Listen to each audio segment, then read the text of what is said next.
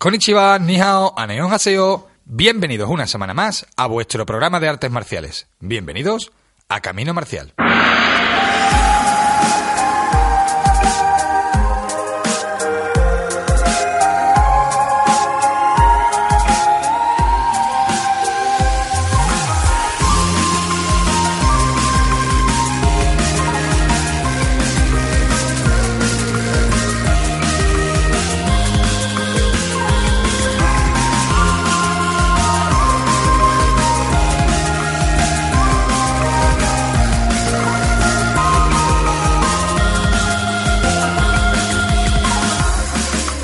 Buenas noches, una semana más. Bienvenidos a Camino Marcial. Aquí estamos Juan Antonio García, José Manuel Domínguez, Eva Marín a los mandos técnicos y un servidor, Antonio Camacho.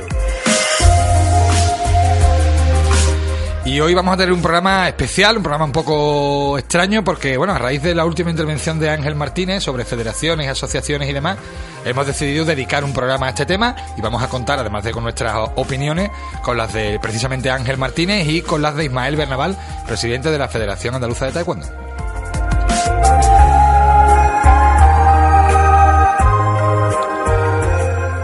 Bueno, hoy no tenemos secciones, pero al parecer, que yo me acabo de enterar ahora mismo, hay un concurso sorpresa, así que no, temiendo estoy. No quería que supierais las resoluciones del concurso, por eso no lo tenéis en el guión. Okay.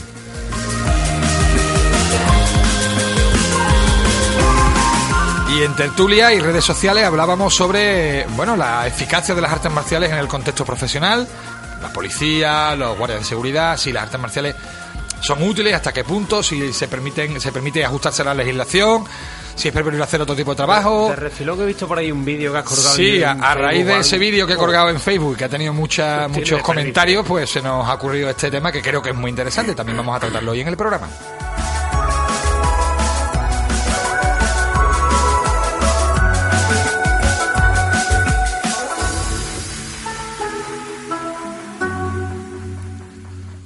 Este programa está patrocinado por Deportes Maral, donde podéis disponer del mejor material para la práctica de las artes marciales. Podéis encontrarles en Sevilla, en la calle Santa María Mazzarello, en Nervión, o en www.deportesmaral.com. Y como siempre, estamos en el 96.8 de la FM, en Radio Betis, los martes a las 10 de la noche y los miércoles a la 1 del mediodía en redifusión. También estamos en internet, en iVoox, en iTunes, en nuestro podcast, caminomarcialblog.wordpress.com. Y la web del Real Betis Balompié, www.realbetisbalompié.es. Antes de Semana Santa te salió mejor, Antonio, ¿eh? Sí, es que es práctica. Una semana de por medio sin practicar, esto es como lo entrenas, Juan. Una semana diciendo, sin hacer nada. Es un máquina aquello, ni chile, ni nada. El tío aquí, digo, lo clavó, antes de Semana Santa lo clavó, la verdad que de hecho Seba nos dijo, lo vamos a grabar, lo vamos a dejar grabado, lo vamos a poner siempre. Sí. Hoy va a haber seguramente más atascos y más historias de este tipo porque hemos cambiado un poquito la forma de preparar el programa. ¿Y por qué estoy yo? Bueno, por todo. Y tanto las noticias como las redes que siempre las tenemos muy bien preparadas y muy... esta vez lo hemos dejado un poco más libre, así que vamos a ver cómo sale. Vamos a hacer este primer experimento con el noticiero de esta semana.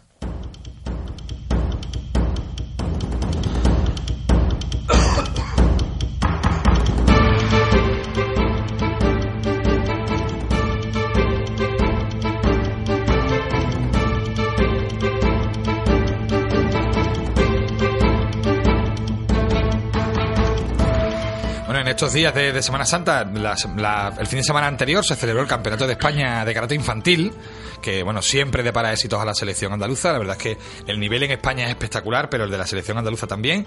Volvió a proclamarse primera en el medallero, con 9 oros, 10 platas y 11 bronces, y algunas de esas medallas además vinieron para Sevilla, tanto para el club Kijaku, que logró una medalla, como para el club On Sport de Utrera. No tuvo suerte en esta ocasión, y es raro, no tuvo suerte Sotoyama, pero bueno, son unos campeones los chavales y seguro que en el próximo se van a traer medallas también, que no se preocupen, que esto es la competición. Enhorabuena a todos los sevillanos que lograron medallas, a los que no también, enhorabuena a la selección andaluza y al karate español en general.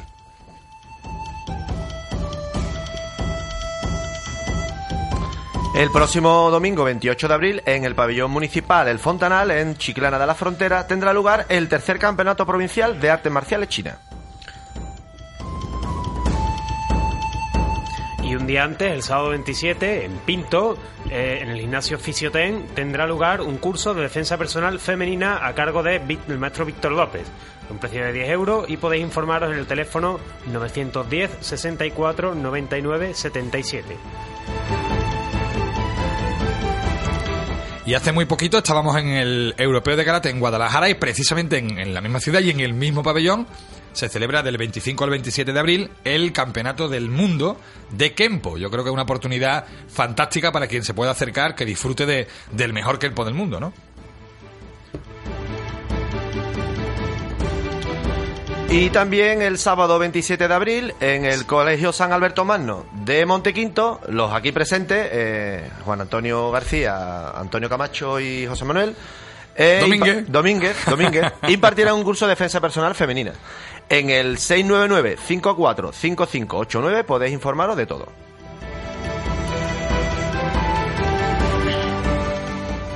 Y también el sábado 27, en Badalona, tendrá lugar un seminario de ninjutsu a cargo de Paco Roldán y Pedro Fleitas, organizado por la Bullincando Yo. Una gran oportunidad. Podéis informaros en el email pacoryu@gmail.com.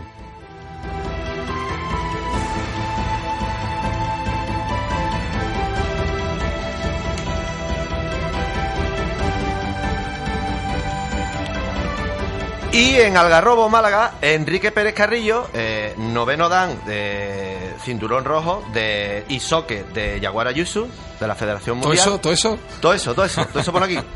Impartirá un curso intensivo de defensa personal. Así que no lo perdáis.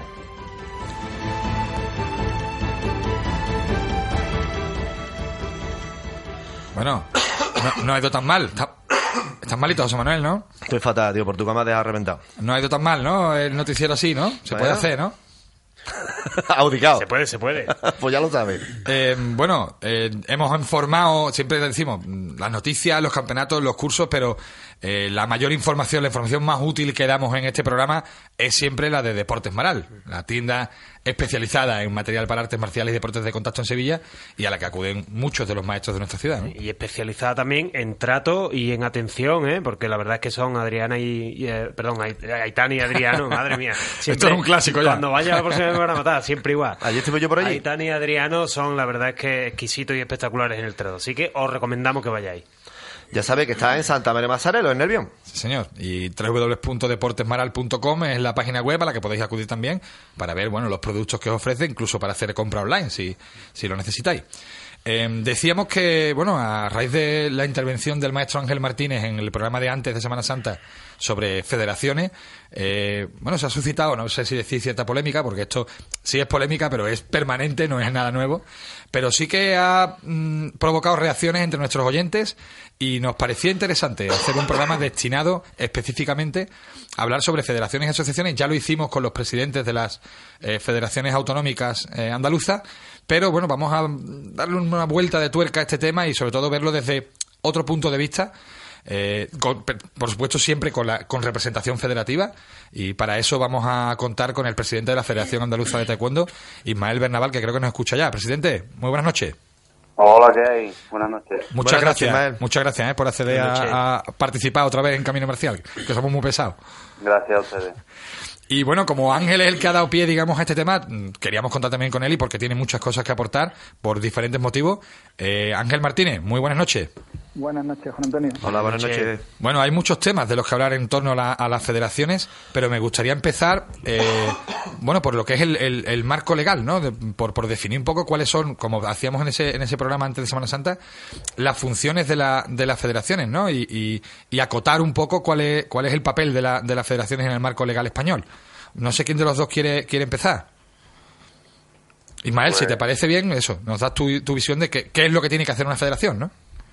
Bueno, las federaciones deportivas que están sujetas al Consejo Superior de Deportes y a la Junta de Andalucía tenemos funciones delegadas públicas, la cual gestionamos el deporte federado. Dentro de la legalidad, pues nos regimos por las leyes vigentes, y es lo que perseguimos. Yo creo que todo el mundo tiene derecho a hacer deporte, como bien marca la ley de Andalucía de 2016, Pero lo que siempre estamos en la lucha es cuando pasan esa legalidad, como hacer campeonatos mundiales, campeonatos de España, campeonatos de Europa o campeonatos autonómicos, que es donde creo que la mayor parte chocamos, o en las titulaciones que igualmente pasan ese marco, porque todo el mundo desde hace ya mucho tiempo sabe que eso está todo arreglado por educación, y sin embargo siguen haciendo cursos de titulación. De las titulaciones vamos a hablar, entonces hemos previsto en el guión del programa.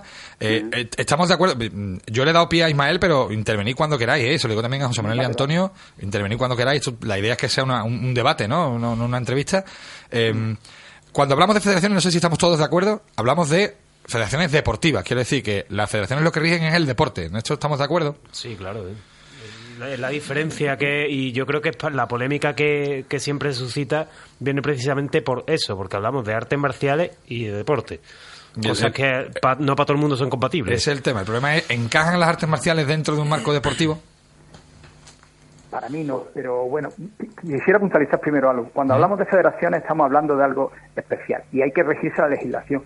El problema que tiene, con todo mi respeto, el presidente de la Federación de Taekwondo y todos los presidentes en general, es que las federaciones se dedican a darse muchas normas a sí mismos, pero no saben de dónde vienen ni realmente qué son, y no tienen una asesoría jurídica que merezca la pena. Y voy a explicarme un poco. El derecho que recoge, de donde nace el derecho de la federación, viene del derecho de asociación. Es un derecho que viene reconocido en la Constitución Española, el artículo 22 de la Constitución Española, y que lo desarrolla una ley orgánica, la 1/2002. Me está recordando a Pablo Iglesias ayer, maestro. Ya. Con la Constitución en la mano. No con la Constitución. Es que, claro, si no sabemos de qué estamos hablando, tendemos a cometer muchos errores, y ese es el problema. Las federaciones es una regulación especial que está hecho por un real decreto que regula un tipo de asociación. Cuando varias asociaciones se reúnen, se pueden reunir en federaciones y en confederaciones. Y la federación viene en nombre de que varias asociaciones, es decir, la Asociación de Karate de Andalucía, la de Castilla-La Mancha, la de Aragón, se reúnen y forman una federación. Y las pequeñas asociaciones que hay forman una federación. Por eso le digo, los deportistas realmente, como decía el otro día, no son los que se ligan con la federación, son los clubes, que en el fondo son asociaciones y forman una federación. Y esa federación forma una federación a nivel global. Aparte de eso, digo, una cosa es el aspecto deportivo, que es lo que regulan las federaciones deportivas, y otra cosa es un arte. Y la arte y las ciencias van por un lado distinto por una federación. ¿A que no existe una federación española de físicos, ni de química, ni de geología? Porque son artes, son ciencias, y tiene otro tipo de regulación, aunque sea una regulación académica. No, incluso la música o la danza tienen una regulación específica, quiero decir, tienen un sistema específico de tanto de titulaciones como de funcionamiento, ¿no? Que quizás es lo que necesitarían las artes marciales, ¿no? Existe una escuela de baile. Yo creo que estoy de acuerdo con el compañero, lo que ha expuesto. En mi caso sí sé de dónde vienen las asociaciones, las federaciones, los clubes, porque las leyes y las normas las tengo muy, muy claras, pero no entiendo la discrepancia entre arte marcial y deporte.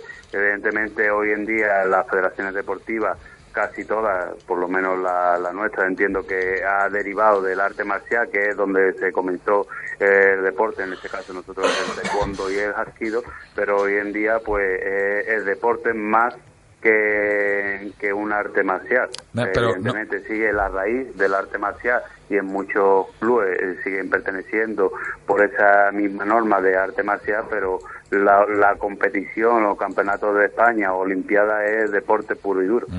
Pero yo pienso que sí que hay una, bajo mi punto de vista, sí que hay una diferencia clara entre deporte y arte marcial.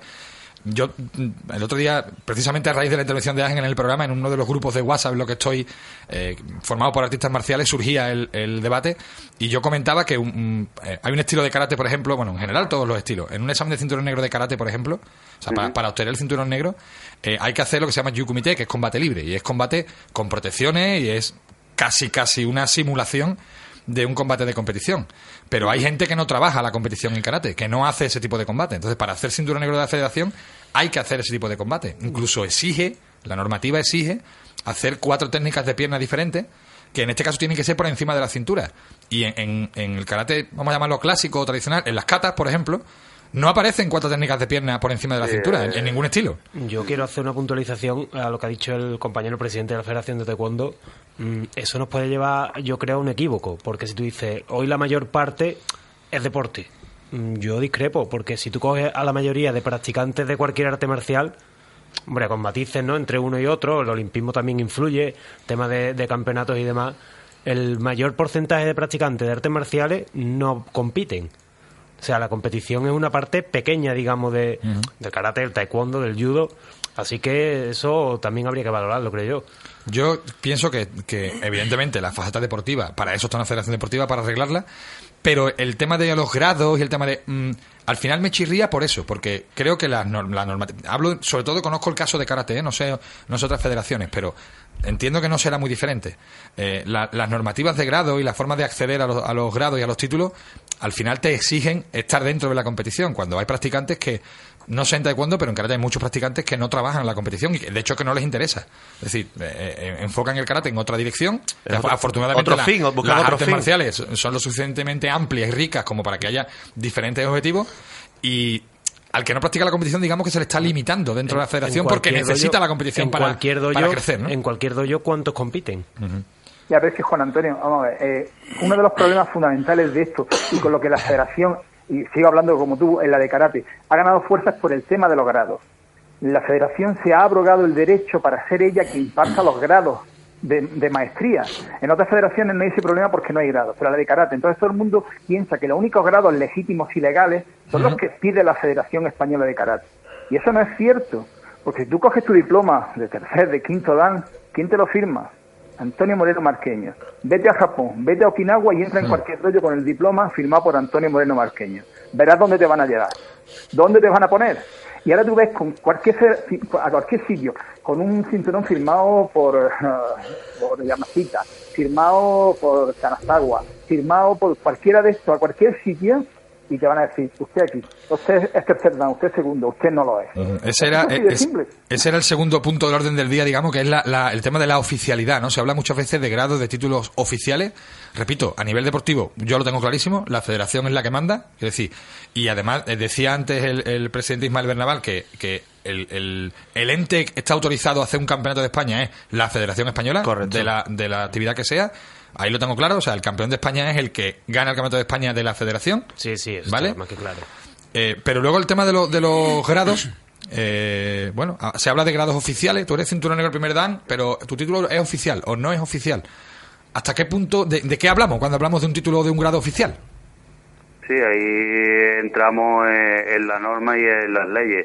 Evidentemente, los que venimos del arte marcial tenemos nuestra filosofía, o como bien ha dicho antes el compañero, el maestro o el gran maestro de que trajo o introdujo el arte marcial, pero estamos en 2019, todo eso ha cambiado, no que cambie el arte marcial, evidentemente, pero cuando entramos en legalidad y en normas, pues las leyes están ahí, y eso no está inventado por una federación, eso está recogido por la ley, por el Consejo Superior de Deportes, en nuestro caso también la Junta de Andalucía, y nos tenemos que regir por eso, por lo cual si la misma norma o el Consejo Superior de Deportes, que es donde reglamos el deporte, te está diciendo que la federación, en este caso el taekwondo, la Federación Española de Taekwondo, pues todo lo que salga de esto se entiende que no cumple con la norma. Perdona, pero tengo que discrepar enormemente de ahí. Vamos a ver, y vuelvo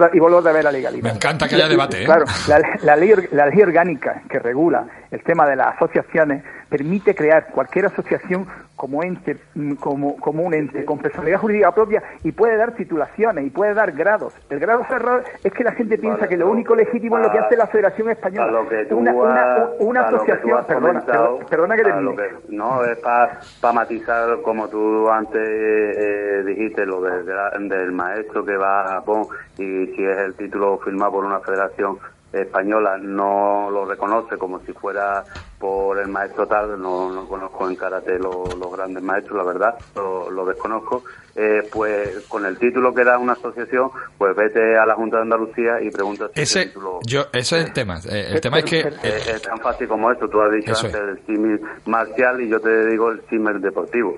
Pero me estás hablando de deporte. Y es más, si tú te coges la normativa que regula los títulos de grado de la Federación Española de Karate, existe también convalidaciones para todos estos títulos que vienen de asociaciones externas. Yo lo que me refiero es que una asociación de cualquier tipo, recogida y regulada legalmente, con todos los requisitos, tiene una serie de derechos iguales a los que tiene la federación, que no tiene valor en el ámbito deportivo, y a mí que me interesa tener valor. Pero Ángel, no tiene el mismo reconocimiento por parte de la administración pública, eso es evidente. Si tiene el mismo reconocimiento. Por ejemplo, de cara a oposiciones o de cara... Te hablo de Sevilla, por ejemplo, y ve con el título de una asociación y vete a la base y lo primero que te pone es técnico deportivo nivel 1, 2 y 3, que están reconocidos por el Consejo Superior de Deportes y Educación, o el equivalente que puede ser una licenciatura de Educación Física y demás. Ahí no pone ya los títulos federativos. En la mayoría de los entes públicos sirve, como por ejemplo yo, que soy entrenador nacional antiguo, porque no existía cuando yo me saqué los títulos. Yo soy entrenador nacional y sin embargo tú te vas ahora a cualquier puesto de trabajo oficial y ya no entra casi en ningún lado. Todavía quedan algún resquicio, pero casi en ningún lado entra eso. Sí, pero este es otro debate. Creo que habría que diferenciar entre títulos de enseñanza y grados, que son cosas diferentes. Los títulos de enseñanza están muy claramente reglados por la ley, son títulos que ya están dentro del sistema educativo, quiero decir, tienen validez académica, y ahí no hay tutía, quiero decir, el título de enseñanza hay que hacerlo a través, exactamente. Y los antiguos grados se pueden reconocer, lo que pasa que hay un procedimiento para que se reconozca, y tienen validez. Lo que pasa que yo no sé cuándo, si estará en periodo transitorio, no estará, en qué momento se encuentra. Pero estamos casi todos igual. Un entrenador nacional antiguo tiene que hacer el técnico deportivo, dependiendo de... No. Claro que sí. Vamos a ver, estoy harto de montar cursos para la Federación Melillense de los grados.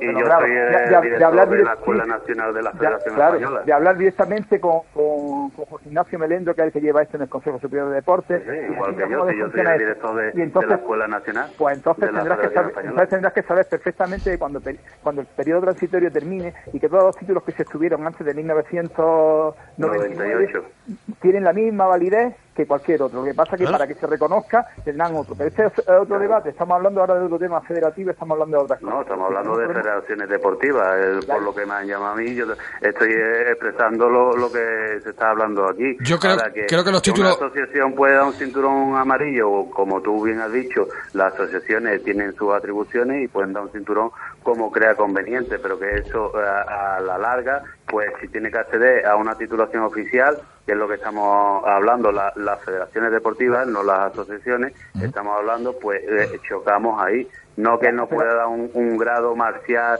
ni que lo que sepa sea inferior a lo que sepa uno reconocido por las federaciones. Por lo menos yo siempre he dicho eso, que no tiene nada que ver, pero al final eso es lo mismo. La enseñanza que una asociación pueda dar puede ser la misma que una federación, pero estamos hablando de la regulación legal que hay. Ya, pero como tú bien sabes, en cuanto termine el periodo transitorio, la federación dejarán de tener la potestad de organizar los cursos y serán cursos reglados por el Estado, y se podrá acceder desde una asociación, desde una federación o de cualquier sitio. Por lo tanto, la federación pierde esa potestad de ser ellos los que organicen ahora mismo este tipo de cosas. Bueno, la federación ahora mismo está cumpliendo esa función delegada, ¿no?, de la administración pública, ¿no? Quiere decir que ni siquiera la tiene, sino que se le otorga esa potestad como sustituto de, ¿no? Es uno de los órganos que puede instar a la administración la puesta en marcha de un curso. Hay más. Se puede hacer por otras vías también. Pues estaría bien que las asociaciones pudieran optar a eso. Que ya lo hacen. Lo que pasa que todavía, por ejemplo, nuestras federaciones o nuestras artes marciales, pues no es como, por ejemplo, el fútbol, que sí la está haciendo ya empresas privadas, que hay cursos pues en un montón de sitios. Nosotros para hacer un curso, como pasa en los deportes de artes marciales, pues nos cuesta trabajo, aunque hay gente, pero no es la masa que mueve otro tipo de deporte. No, pero me parece muy interesante. Yo no conocía el hecho de que queda la puerta abierta de que otras entidades, igual que hace la federación, organicen y gestionen el tema de las titulaciones, cumpliendo, por supuesto, la ley, las normas, las horas, todo. Me parece genial, vamos, yo eso no lo conocía y me parece estupendo. De hecho, Juan Antonio, tú que siempre la última dejaste caer el tema de que te gustaría conocer cuál es mi iti por las federaciones y mis relaciones con las federaciones, mi gran conflicto nace con la Federación Andaluza de Karate porque el antiguo presidente, Paco, me retó a que era imposible organizar un curso de técnico deportivo nivel 3. Entonces yo hablé con una empresa en Granada y fui con la documentación y le dije, mira, aquí está, se puede hacer, estos son los requisitos y tengo la gente. Y ahí vino todo su gran cabreo. A partir de ahí. Vamos, que eso es así y vamos, y hay empresas que se dedican a eso, lo que pasa que ya te digo, como el arte marcial no aglutina a tanta gente, pues cuesta trabajo que cualquier empresa saca frente porque no le está bien.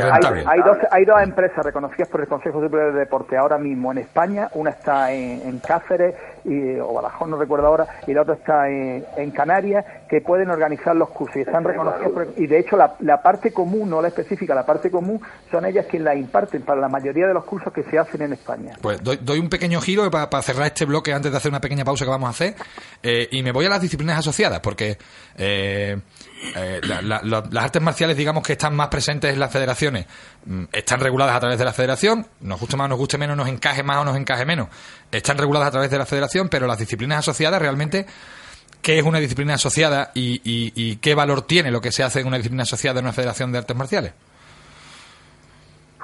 Pues ahí la verdad que nosotros como no tenemos disciplinas asociadas... Porque Aikido y Taekwondo las dos son modalidades deportivas reconocidas, entonces no hay problema en ese sentido, ¿no? Ahí nosotros tenemos reconocida el Taekwondo para Taekwondo y el Aikido. Y las tres son por ente la misma, vamos, no tenemos disciplinas asociadas. Y Ángel, por ejemplo, el Goshin en la Federación de Karate o el Aikido que está en la Federación de Judo o el Jiu-Jitsu, que son disciplinas asociadas, yo no sé si tú manejas el tema para decirnos que qué valor tienen esos grados, esos títulos que otorga la Federación. Son departamentos y los grados que ellos dan son de la disciplina que imparten, de karate en el fondo. Sí, porque yo he hecho mención del Goshin. Goshin no es disciplina asociada, es un departamento de karate. Es un departamento. Sí, de disciplina asociada son otras entes que no tienen federación, pero porque no han querido constituirse en federación. El Taijitsu, por ejemplo, es disciplina asociada de la Federación de Karate y Kung Fu también. Constituirse en federación es relativamente fácil. No hace falta solamente un número pequeño de clubes que estén implantadas en al menos 6 comunidades autónomas y que haya, me parece, son 60 practicantes o algo así, y que sea una disciplina conocida a nivel mundial. Claro, si quieres ser federación, tiene que tener campeonatos que se reconozcan a nivel mundial, como lo hay de muchos. Entonces, por ejemplo, el Aikido no puede ser llegar a tener una federación puesto que no tiene campeonatos, por lo tanto no puede ser una disciplina federativa. La pregunta sería, ¿y cómo regulamos el Aikido entonces? Pero la vamos a dejar, vamos a hacer como en los programas de la tele, para después, no de la publicidad, sino de una pequeña sorpresita que hemos preparado un pequeño concurso. No solo para Ángel y para Ismael, sino también para José Manuel y para Antonio. Tenemos preparados 3 personajes y os voy a dar unas pistas para que el que quiera ir adivinando intente... ¿Tres personajes universales o relacionados con las artes marciales? 3 personajes relacionados con las artes marciales que tendréis que... Yo ir dando pistas y tenéis que adivinar quién es. Vamos a meter primero sintonía del concurso y arrancamos.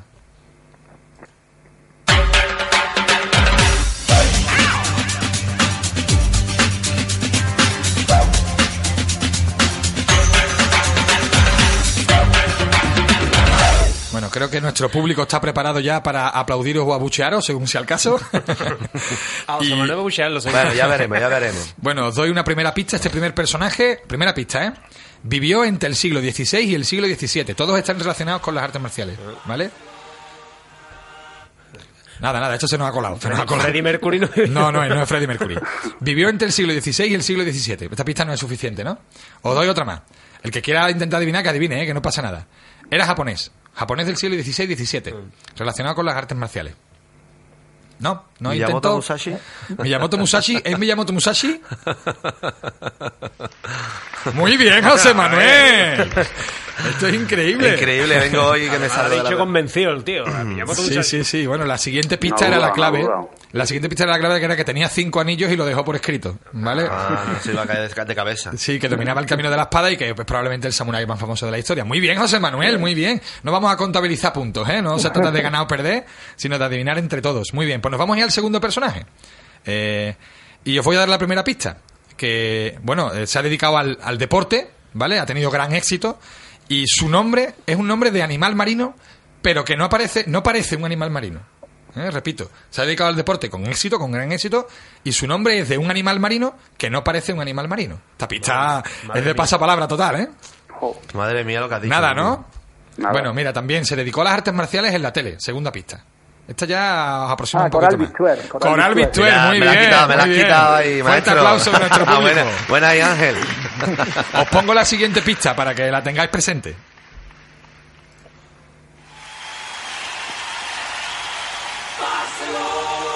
Aquí sí encajaba, ¿eh? Sí. Se encajaba porque todos recordamos a Coral Bistuer, entre otros éxitos a nivel europeo y tal, bueno, como campeona de las Olimpiadas, ¿no? De Barcelona. La otra pista es que era mujer y la última es que era campeona de Taekwondo, que ya esa era la definitiva. Presidente de Taekwondo, ¿eh? Bueno, no es cuestión. No, ¿sabes qué pasa? Que tengo muy presente a Coral Bistuer. Ya hablaré luego con Ismael a ver si me consigue una forma de contacto, porque me gustaría mucho tenerla en el programa. La tengo muy presente y vamos a ver si podemos hacerlo. Bueno, ¿acertado? ¿Quién ha acertado? Ángel acerta. Muy bien, pues enhorabuena, maestro. Vamos con el tercer personaje, ¿vale? Primera pista, es practicante de Kung Fu.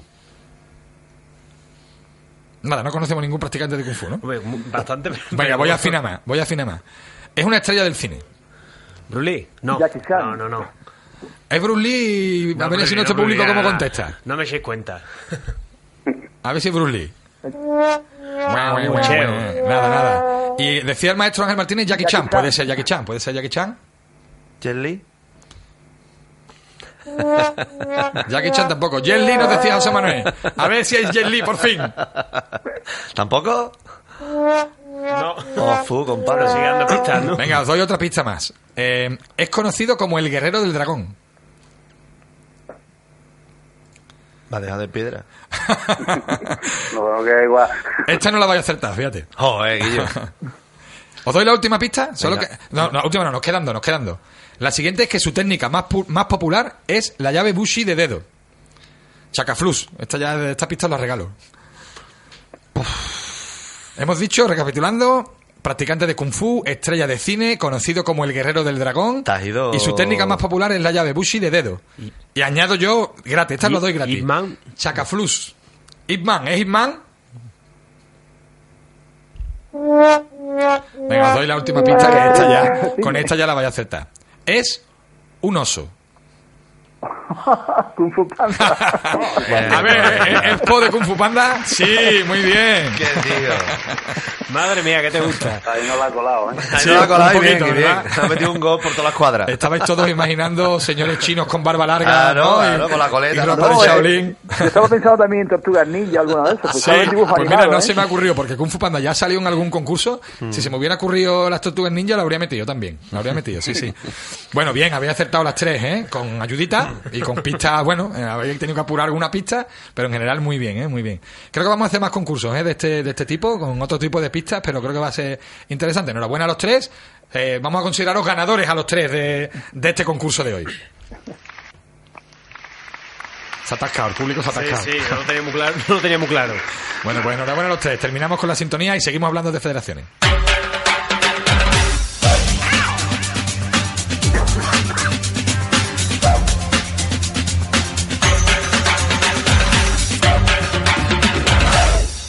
Bueno, no sé Kung Fu Panda dónde habría que federarlo. Sería un poco complicado a lo mejor encontrarle sitio. Pero los demás más o menos tenemos nuestro sitio. Y nos quedábamos hablando de posibles disciplinas asociadas o de artes marciales que no tienen una federación y que incluso no la van a tener porque no van a organizar campeonatos. ¿Qué hacemos con el Tai Chi? ¿Qué hacemos con el Aikido? ¿Qué hacemos con artes marciales que no tienen esa faceta competitiva? Yo creo que es el gran problema, no solamente de esas artes marciales, sino de todas las que se practiquen sin hacer deporte. No solamente... yo creo que habría que regularlas aparte.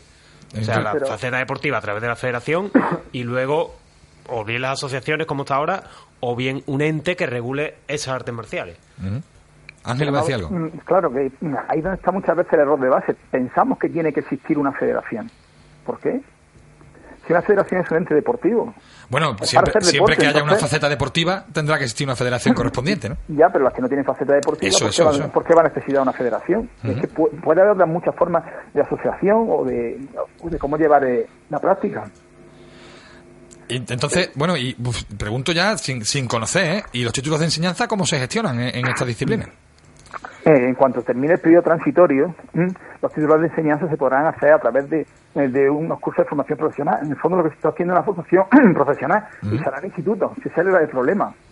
Cuando termine el periodo transitorio, tendrá que haber academia o tendrá que haber institutos que den esa disciplina. Entonces, a lo mejor te toca para hacer el curso de técnico de karate, te tienes que ir a León o en Guadalajara, que es donde únicamente se imparte. Ese es el problema de la finalización del periodo transitorio. Eso va a ser un problema gordo, ¿eh? Claro. Bueno, también cuando llegue el momento entiendo que cambiará también, a lo mejor, y ya saldrá más. Ahora mismo lo que hay es, como dice el compañero, es lo que hay, pero entiendo yo que cuando ya sea ley, pues cambiará como todo.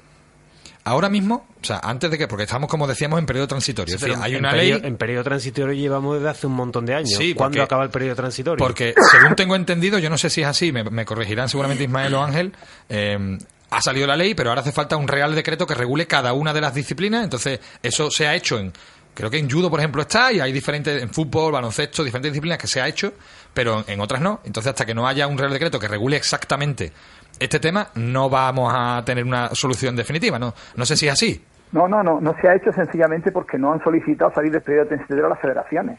Es la federación la que tiene que pedir salir del periodo transitorio. ¿Y a qué están esperando, maestro?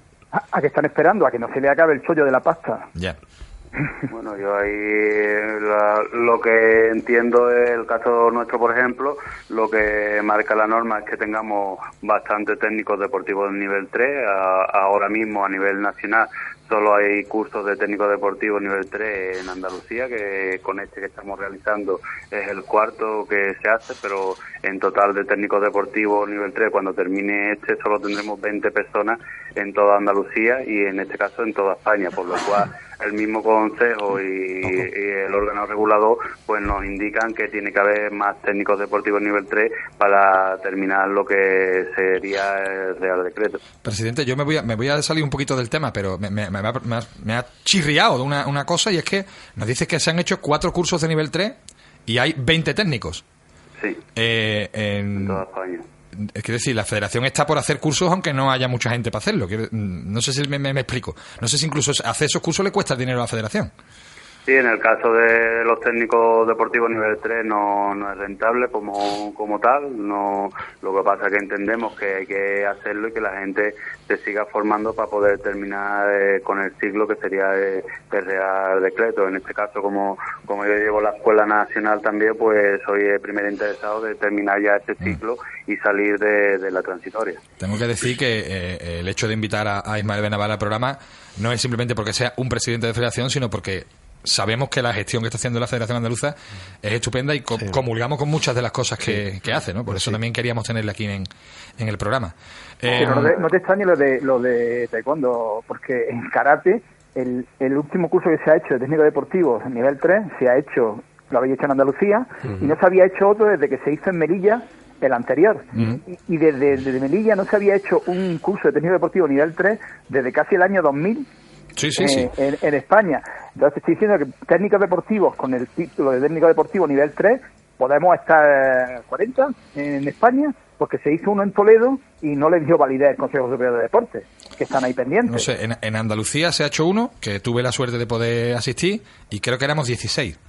Y hubo problemas para hacerlo, al parecer, porque había poca gente. Se había planteado otro para hacer ahora este verano, sí. Y había alguno menos asistente y se ha suspendido porque no había quórum, o no sé cómo se dice, no había gente suficiente. Claro. Entonces, por eso me ha chocado un poco, como dice el presidente, que han hecho cursos con bastante menos gente para darle la posibilidad a los practicantes, a los maestros, de acceder a esa titulación, ¿no? Pero porque en este caso la Federación de Taekwondo está haciendo lo que tiene que hacer, que es por sus deportistas, aunque no les salga rentable, no como otras. Está bien que lo digas tú, no lo tenga que decir yo. Pero todos lo estamos pensando. Lo agradezco, es que salta a la vista. Si me está diciendo que está haciendo un curso a pérdida, yo sé lo que costó hacer los cursos en Melilla. Que 4 cursos, 20 personas. Ya digo que sabemos que la Federación de Taekwondo funciona estupendamente y por eso también queríamos contar con el presidente. Yo veo otro problema en la Federación y sé que también en la Federación de Taekwondo se plantea la cosa de forma diferente a otras federaciones, pero un problema que yo suelo ver en la Federación es que al final se recauda de muchos para invertir en pocos. No sé si me explico. Es decir, toda la base paga una cuota, paga una licencia bastante alta, también bajo mi punto de vista, en karate y en otras artes marciales también, y eso repercute realmente no en la mayoría sino en la élite. No sé si esto se puede revertir de alguna manera y puede una federación darle a la élite las posibilidades que les debe dar, pero que también haya actividades y que haya una repercusión de esa licencia federativa en la base. ¿Has dado toda la diana? Hay muchas dianas.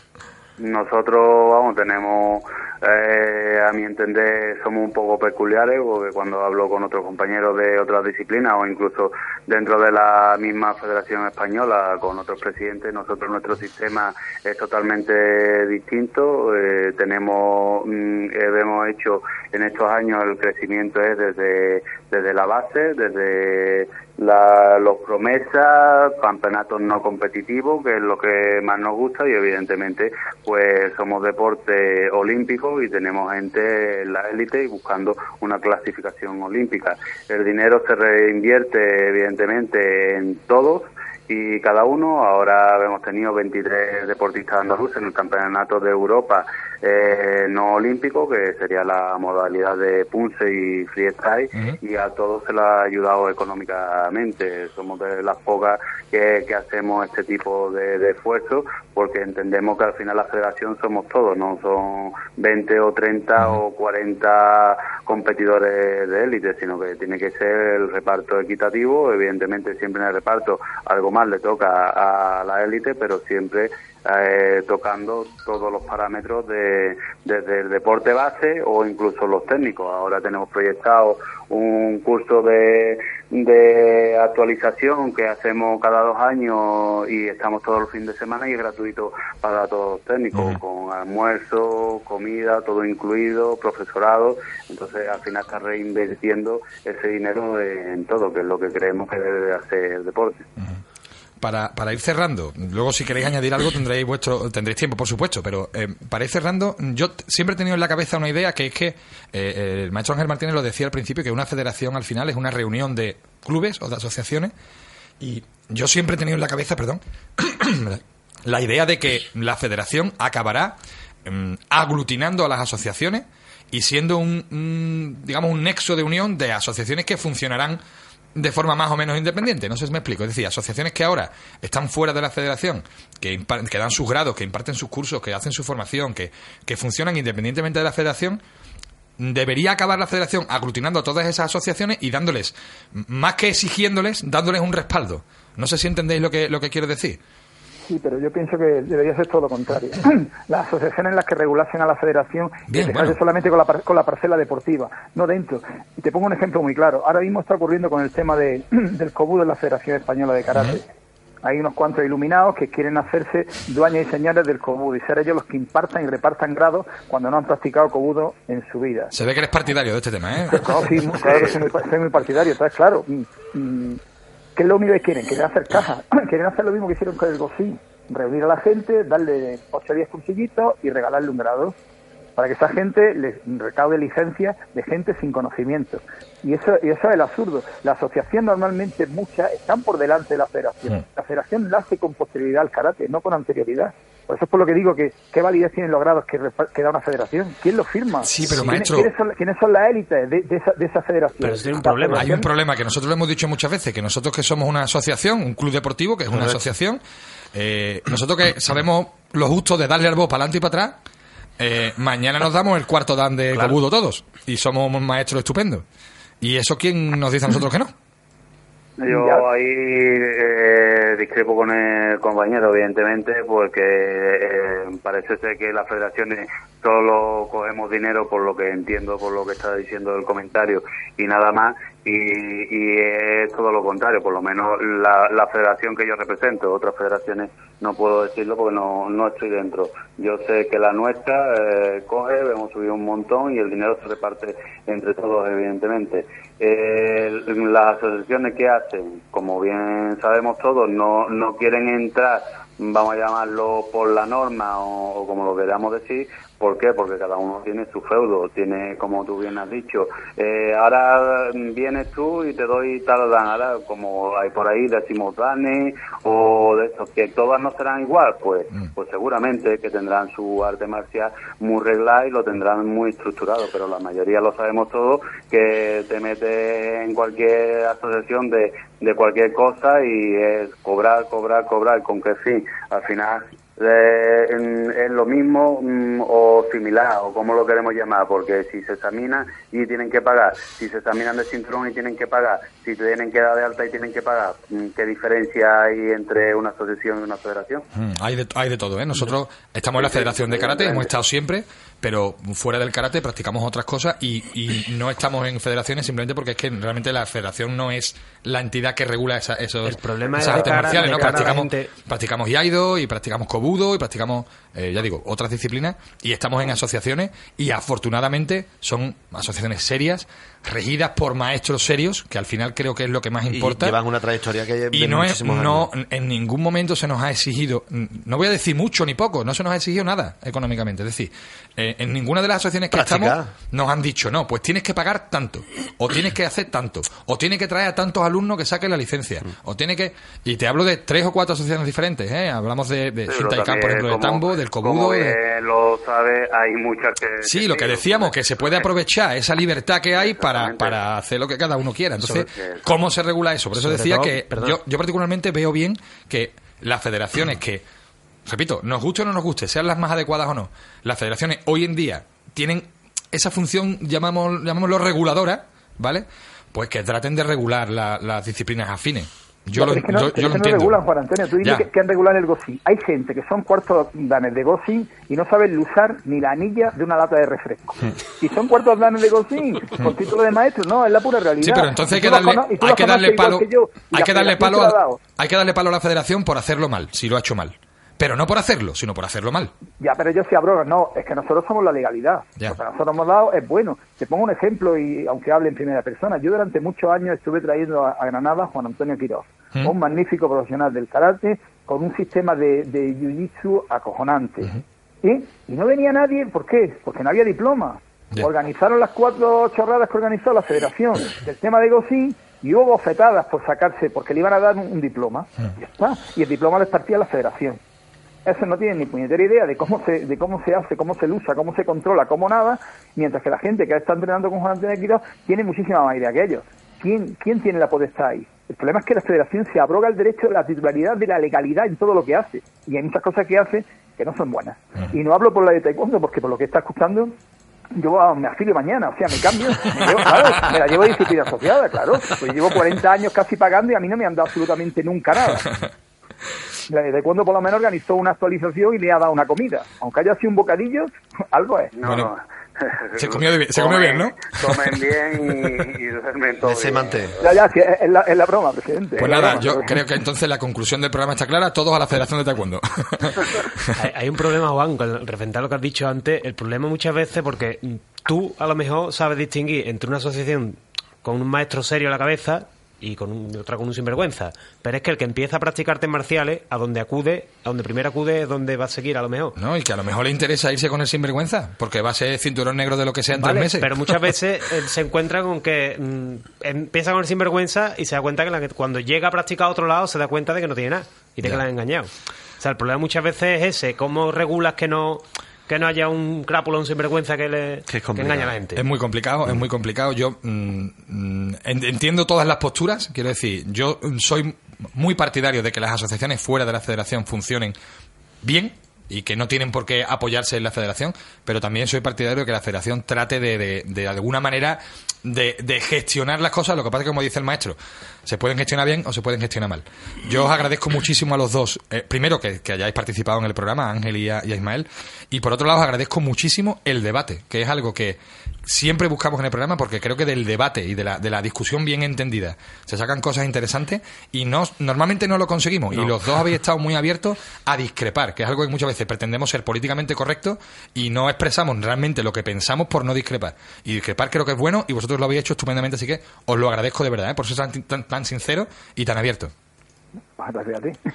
Gracias. Pues muchas gracias. Gracias también, compañero, porque cada uno tenemos posturas distintas. Evidentemente, si nos sentáramos todos alguna vez y pusiéramos todo encima de la mesa y aclarar muchos temas, pues a lo mejor sacaríamos más cosas positivas que negativas y no tantas guerras, que es lo que pierde muchas veces a las personas. Pues a lo mejor lo que habría que hacer, si hemos puesto un granito de arena desde Camino Marcial, pues estupendo, y si no, pues todo lo que, por lo menos que los que nos estén oyendo reflexionen sobre el tema y le den vueltas, que al final siempre se sacan conclusiones. Muchas gracias, presidente de la Federación Española, Federación Andaluza de Taekwondo, Ismael Bernabal, por este reto que hemos echado. Muchas gracias. Gracias a ti. Muchas gracias, maestro Ángel Martínez, por estar hoy con nosotros otra vez. Gracias a vosotros, como siempre. Un fuerte abrazo, a los dos. Bueno, nos vamos, muy interesante, ¿eh? Dos personas además que tienen posturas muy diferentes, y la verdad es que pero muy razonables, ¿eh? Por eso queríamos contar con ellos y creo que ha sido muy interesante. Para mí lo ha sido, desde luego. Dejamos el tema federaciones y asociaciones, que da para más, por supuesto, y que seguirá apareciendo en el programa, pero bueno, ya creo que le hemos dedicado un buen ratito hoy y nos vamos con el debate de hoy, que va a ser muy, muy breve. Y que, bueno, como decía Antonio, esta semana compartí un vídeo en el que se veía unos policías americanos, creo, tratando de reducir a un señor no voy a decir un delincuente porque no lo sé, a un señor. A un señor bien entrado en... Sí, orondo. ¿Vale? Un oso, ¿no? Más o menos, ¿no? En un centro comercial, en un supermercado, y el tío se tira al suelo, boca abajo, se coloca las manos en el pecho y no hay forma de sacarle las manos para engrilletarlo. Pero no hay forma de sacarle las manos, que tiran de todos lados, le aprietan de todos lados, acaban sacando la extensible. Con un TAS en la pierna. Sí, le están dando con el TAS todo el tiempo, saca la extensible, intenta hacer palanca con la extensible, no puede, le da palos con la extensible hasta en el cielo a la boca. El hombre se le agarra la pierna al policía y el policía va cojeando intentando soltar, vamos, un auténtico desaguisado, hasta que llega un tercer, porque había dos policías. Llega un tercer policía, se le tumba encima, llega listo, ¿no? Le hace una estrangulación y entonces le pueden poner los grilletes, ¿vale? Esto estamos hablando de 2 minutos y medio, 3 minutos, una cosa así. O sea, me parece una barbaridad, ¿vale? Y ponía que me parecía que realmente no era necesario lo que estaban haciendo y que no era eficaz y que deberían haber intentado otras cosas. Yo no soy profesional de la seguridad. De hecho, las artes marciales que practico a lo mejor no son las más adecuadas para eso, pero entiendo que ellos deberían estar preparados, ¿no? Y se formó un poco de revuelo en torno a eso, ¿no? En todos los sentidos. Y me pareció un tema interesante de debate y de redes sociales. Luego veremos lo que nos han dicho, pero para empezar, José Manuel y Antonio, ¿vosotros pensáis que las artes marciales son adecuadas en general para el contexto profesional? O sea, ¿un policía debería aprender artes marciales o un guardia de seguridad? Yo creo que sí. Lo que pasa es que después habría que enfocar un poco... No puedes trabajar cualquier arte marcial, pero después enfocarla un poquito a lo que tú realmente necesitas. Lo tendrás que a lo mejor diversificarte no solo en un arte marcial, sino variar un poquito. Totalmente de acuerdo, hay que adaptarla, pero es que además me parece una aberración que dentro de la Fuerza de Cuerpo de Seguridad del Estado no se dé esa formación de las mismas fuerzas de cuerpo. Hay formación, el que quiere, pero es muy escasa por lo visto, o sea, y luego el que quiere se forma más. Eso lo dice muchas veces el maestro Antonio Domínguez. Correcto. Fuera del trabajo se tiene que formar. Eso sí es lamentable. Me parece aberrante y me parece dejar vendido a los profesionales y que ocurran casos como el que hemos visto en ese vídeo, ¿no? También habría que ver frustración acabe a palos. También habría que ver si se les ofrece la posibilidad de formarse de forma gratuita y en tiempo laboral y tal, si lo harían o no lo harían, no lo sé. Supongo que habría quienes sí y habría quienes no, pero debería ser obligatorio, requisito indispensable, y hacer reciclajes constantes, porque al final lo necesitan en su trabajo, claro. Y no solamente, porque al final hay alguien que decía sobre el vídeo, ¿no? Hay alguien que decía, como decía, algo habrá hecho, ¿no? O sea, si está así es porque algo ha hecho, ¿no? Se lo ha ganado, ¿no? Se lo merece, porque le están pidiendo que ponga las manos para gritarse y no obedece. Pero se lo merezca o no se lo merezca, en el vídeo yo no veo que los palos solucionen nada ni que el tío afloje con los palos. Los palos. No solo eso, sino que el oso, como dice José Manuel, si el tío del suelo, en vez de ser relativamente pacífico y hacer una resistencia simplemente, cuando trinca la pierna del policía, le pega 2 bocados, le arranca la pierna. Es decir, que no es solamente por la seguridad de la persona a la que van a reducir o a la que van a detener, sino por la propia seguridad del policía, que me parece lo fundamental, claro, para el policía, ¿no? Claro. Por eso la formación es fundamental, está claro. Uh-huh.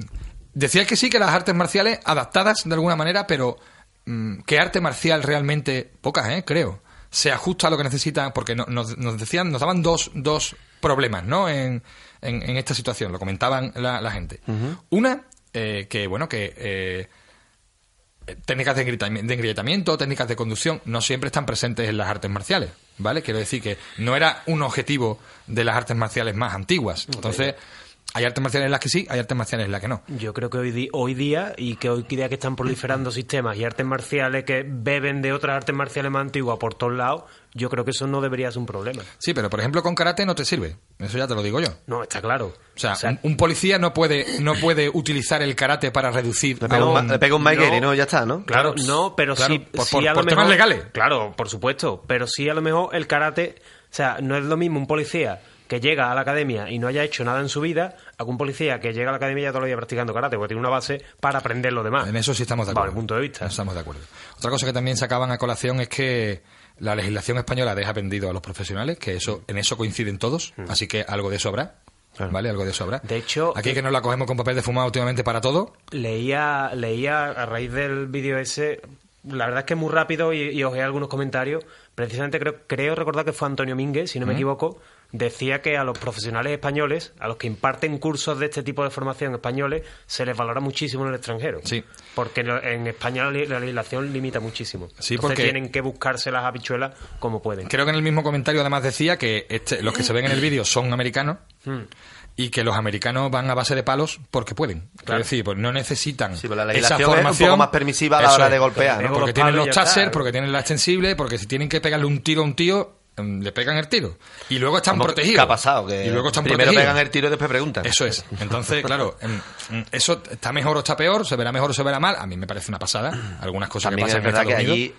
Allí tener un arma es legal a partir de una edad. Entonces, ser policía... También te digo que... Si ese hombre que estaba en el suelo no lo consiguen reducir, se levanta, saca una pistola y le pega dos tiros al policía, más le valía haberle pegado los dos tiros al policía primero. Claro. Si yo fuera policía, ¿sabes lo que te quiero decir? Por eso te digo que hay un poco también... Entonces, es un tema muy complicado. Y, sobre todo, es muy difícil reducir a una persona que no quiere que la reduzcan, ¿eh? No, y que no quiere que la lo vemos muy fácil, muchas veces hacemos trabajos súper sencillos, pero no es fácil, ¿eh? Y ya no es que no quieran, ya es un tío que vaya hasta las cejas de todo lo que tiene que ir...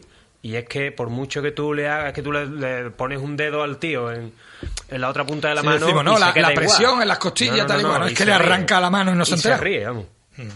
Bueno, pues más o menos esto, algunas de estas cosas son las que nos decían nuestros oyentes en redes sociales. Vamos a ver exactamente qué es lo que nos han contado.